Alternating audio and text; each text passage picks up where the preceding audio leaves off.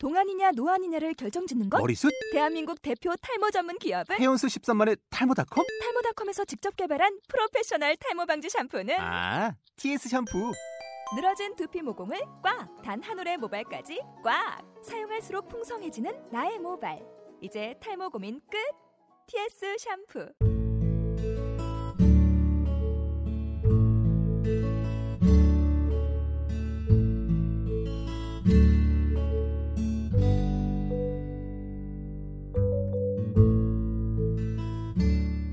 예, 반갑습니다. 아주 사적인 묵상 제이언입니다. 팟캐스트에 검색을 하다 보니까 이제 제이언이로는 검색이 안 되고 사적인 묵상 이런 것들을 검색을 하면 제 방송이 나오더라고요. 사적인을 찾아봤더니 아주 사적인 독서라는 코너가 있더라고요. 그래서 묻어가고 있는 게 아닌가라는 생각이 좀 들었습니다. 벌써 4주가 되었는데요. 최근에는 사회적으로나 연말인데도 불구하고 이렇게 좀 들뜨지 않고 계속 안 좋은 일들이 반복되는 것 같고, 그래서 술자리는 많이 있는데, 술자리뿐만 아니라 이렇게 송년 모임들이 많이 있는데, 그닥 흥이 나지 않네요. 그렇습니다. 그리고 저 와이프가 간혹 이제 얘기를 나누는데, 제 방송을 한번 들어보더니, 그러니까 앵무새 소리들이 너무 시끄럽다고. 그래서, 야, 그럼 어떡하냐. 지금 공간이 여기밖에 없는데, 그랬더니 차에서 녹음을 하라고 하더라고요. 근데 그 팟캐스트 관련된 책 중에, 김용민 PD인가요? 사례로도 나오는데, 팟캐스트를 녹음하는 팁 중에, 차에서 녹음하면 정말 오늘도 좀 시끄럽네요. 차에서 녹음하면 되게, 스튜디오에서 녹음하는 것처럼 되게 조용하다고. 그래서, 겨울인데 춥잖아. 그랬더니 와이프가, 그럼 운전하면서 녹음을 하라 그래서, 장난해. 네, 좀 버럭했던 적이 있습니다. 좀 시끄러우시더라도 이해를 해주시고요. 그냥 어차피 저 혼자 녹음하는 거고, 저는 그런 생각을 합니다. 들을 사람은 듣고 안 들을 사람은 안 듣는다. 그런 생각을 했습니다. 그냥 잡담을 좀 하자면, 제가 미생 지난주에도 얘기했는데 이제 다음 주면 종영을 하더라고요.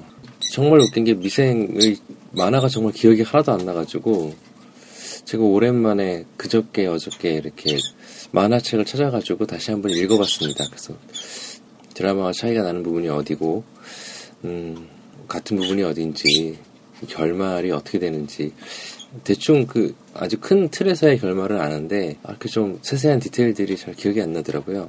그래서 읽으면서도 내심 좀 재밌었습니다. 이제 드라마에서는 전무와 오 차장님을 어떤 강한 라이벌로 이렇게 대치시키면서 이제 종영으로 달려가고 있는데, 원작은 조금 더 현실적인 직장에서의 어떤 라인 이런 것들 많이 드러나는 것 같더라고요. 문득 그런 생각이 들었습니다. 지난주에도 얘기했는데, 어떤 거대한 대기업이라는 거대한 시스템, 사회가 고도화되고 자동적으로 굴러가고 있는 시스템이 있고, 거기서 사람들이 분투하면서 이렇게 좀 구조화된 시스템의 어떤 한계들을 극복하려고 노력을 하는데, 저는 아직도 고민스러운 부분들이 좀 있어요. 거대한 기계를 막으려고 손을 집어내면 손을 다치죠. 그리고 그 기계를 멈추려고 누군가가 룰에 없는 기계를 멈추려고 버튼을 누르면 그 사람은 그 시스템에서 배제가 됩니다. 속된 말로 잘리는 거죠. 어떻게 하다 보니 인간이 효율성을 앞세운 거대한 시스템이 인간을 굴리고 있고, 그 안에서 인간은 정작 그 시스템을 멈출 수 없는 사회가 되었는데, 이것을 어떻게 해결해야 할지에 대한 생각들이, 어떤 대안적인 삶 를 요즘 되게 많이 이야기하잖아요. 그래서 대안적인 삶 외에는 없는 것인가, 뭐 그런 고민들을 가끔씩, 맨날 뭐 분주하게 지내지만 가끔씩 그런 생각들을 좀 해보곤 합니다.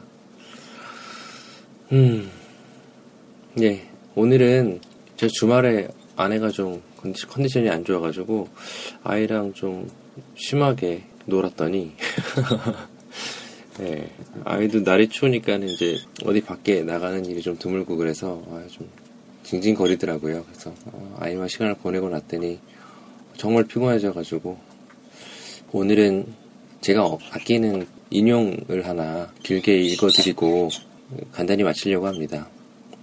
제가 손꼽는 명문 중에 하나로 생각하는 건데요.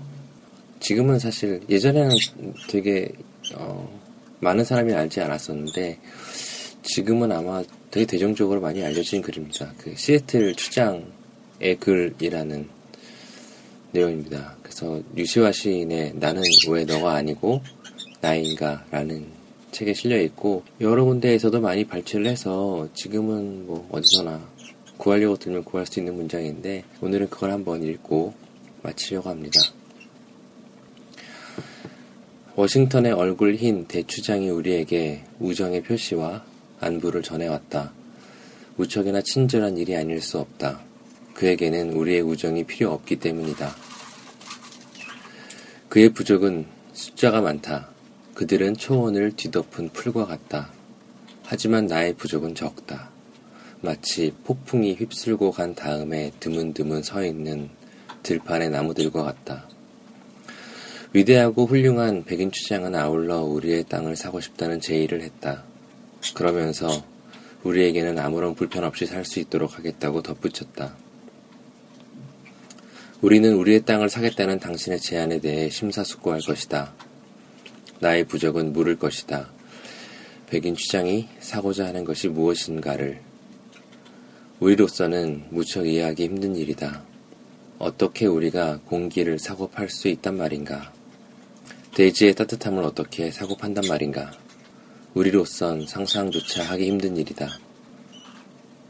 부드러운 공기와 제잘거리는 시냇물을 우리가 어떻게 소유할 수 있으며 또한 소유하지도 않은 것을 어떻게 우리로부터 사들이겠단 말인가? 햇살 속에 반짝이는 소나무들, 모래사장, 검은 숲에 걸려있는 안개, 눈길 닿는 모든 곳, 벌 한 마리까지도 우리 부족의 기억과 가슴 속에는 신성한 것들이다. 나무에서 솟아오르는 스웩은 우리들 붉은 얼굴 가진 사람들의 기억 속에 고스란히 살아있다.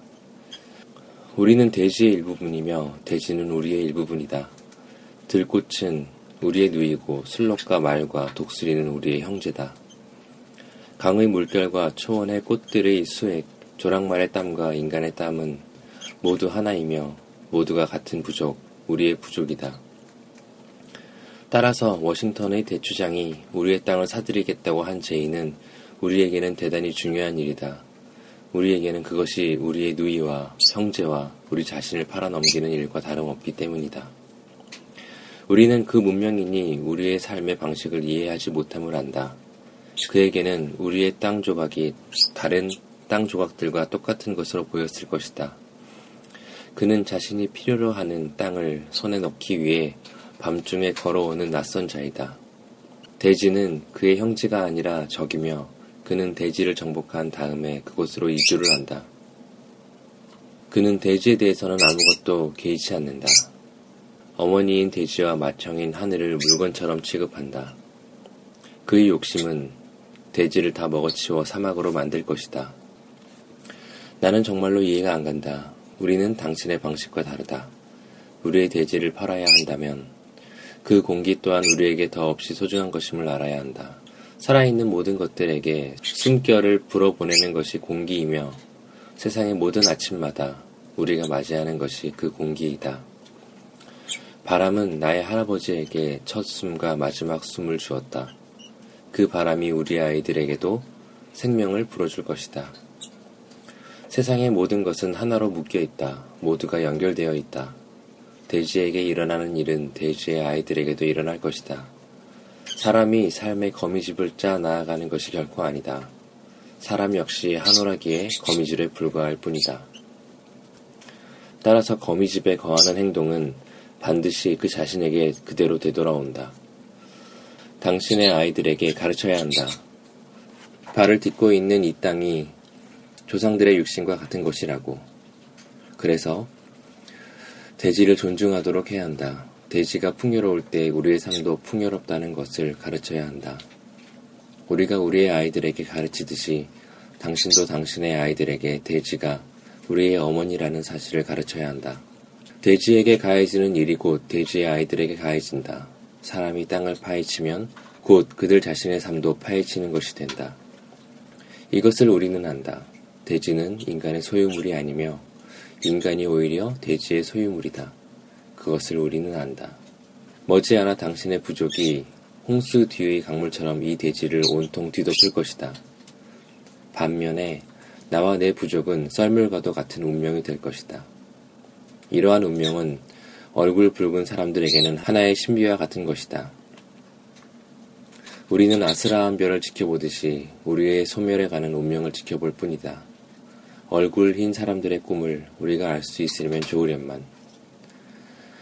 그들이 마음속으로 어떤 희망과 기대에 부풀어 있으며 긴 겨울밤에 자기의 자식들에게 그려 보이는 내일의 모습이 어떠한가를 우리가 알 수 있다면. 하지만 우리는 야만인들이고 문명인들의 꿈은 우리에게 가리워져 있다. 나는 그것에 대해 슬퍼하지도 않을 것이며 얼굴 흰 형제들에게 그 책임을 묻지도 않을 것이다. 그것은 누구의 책임도 아니며 우리들 자신의 책임이기도 하니까. 당신의 부족과 나의 부족은 기원도 다르고 운명도 다르다. 이 두 부족 사이에는 공통점이란 없어 보인다. 우리에게는 우리 조상들의 유해가 더없이 성스러우며 그들이 휴식하고 있는 장소는 신성한 곳으로 모셔진다. 그러나 당신들은 당신 조상의 무덤위를 마구 돌아다니며 그럼에도 후회의 빛이 보이지 않는다. 당신들의 조상은 무덤의 입구로 들어가는 순간 자기가 난 이 땅과 당신들을 사랑하기를 그치고 먼 별들 아래를 헤맨다. 그러고는 금방 잊혀져서 다시는 돌아오지 않는다. 우리의 죽은 혼들은 자기를 태어나게 한 아름다운 세계를 결코 잊지 않는다. 육체를 떠나서도 구불거리는 강과 숨은 골짜기, 이 거대한 산과 호수들을 변함없이 사랑한다. 저마다 외로운 사냥꾼들인 살아있는 우리에게 부드러운 애정을 보내는 것을 잊지 않으며 그래서 자신들이 가 있는 저 행복한 사냥터로부터 돌아와 종종 우리를 방문하고 위로하고 길을 인도하는 것이다. 밤과 낮은 한 집에서 살 수 없다. 얼굴 붉은 사람들은 떠오르는 아침녘 해에 새벽 안개가 달아나듯이 문명인들이 다가오면 뒤로 달아날 수밖에 없다. 남은 날들을 어디에서 보내는가 하는 것은 그다지 중요하지 않다. 남은 날들도 많지 않으니까. 우리에 대한 당신의 제안을 공정한 것이라고 나는 여긴다. 그리고 나는 나의 부족이 그 제안을 받아들이고 당신이 제공하는 인디안 거주지역 안으로 물러날 것이라고 생각한다. 그곳에서 우리는 얼굴 흰 대추장의 명령을 짙은 어둠 속에서 들려오는 대자연의 목소리라 여기고 평화롭게 살아갈 것이다. 몇 번의 달이 더 기울고 몇 차례의 겨울을 더 넘기고 나면 한때 이 드넓은 대지 위에 뛰어다니던 한때의 위대한 정령의 보호를 받으며 행복한 가정을 이루고 살던 힘센 부족의 아들들은 모두 무덤 속으로 사라질 것이다. 한때는 당신들보다 더 강하고 더 희망에 넘쳐있던 한 부족의 아들들이. 하지만 내가 왜 내 부족의 운명을 슬피 여길 것인가? 언제나 그래왔듯이 한 부족이 가면 한 부족이 오고 한 국가가 일어나면 한 국가는 물러난다. 바다의 파도와 같은 것이다.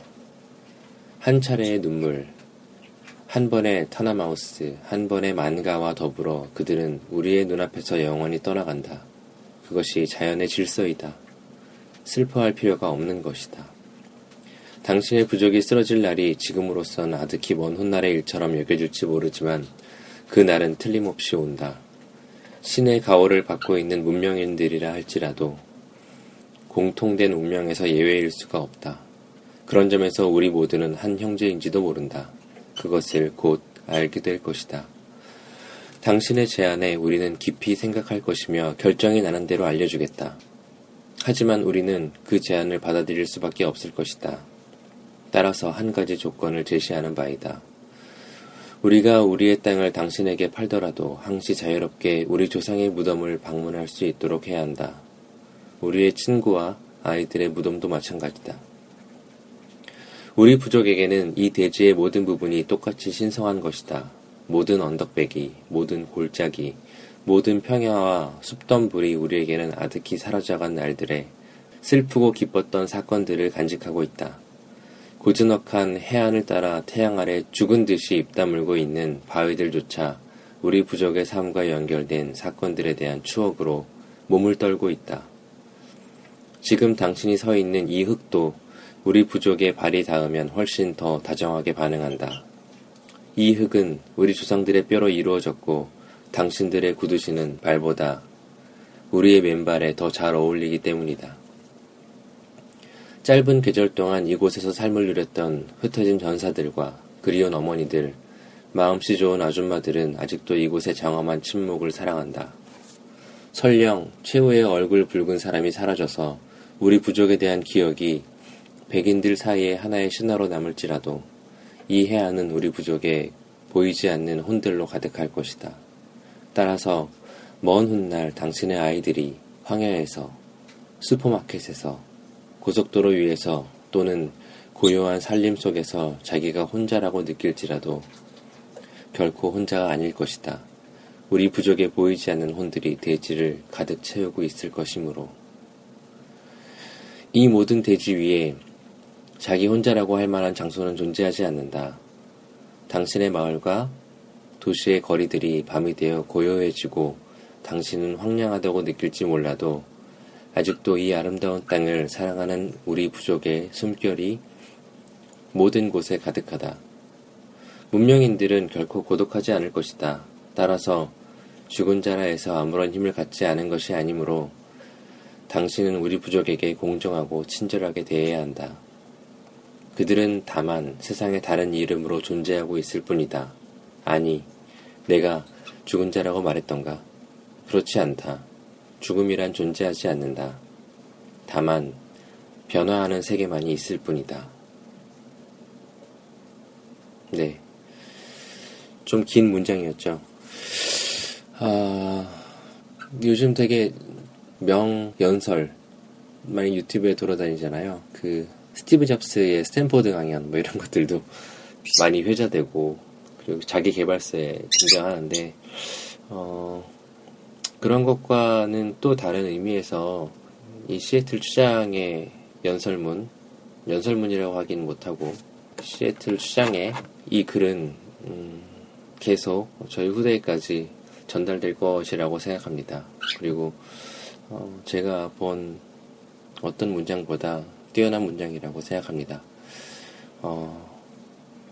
한 주도 더욱더 마음이 풍성한 삶을 사시기를 기대합니다. 아주 사적인 묵상, 제이언이었습니다. 감사합니다.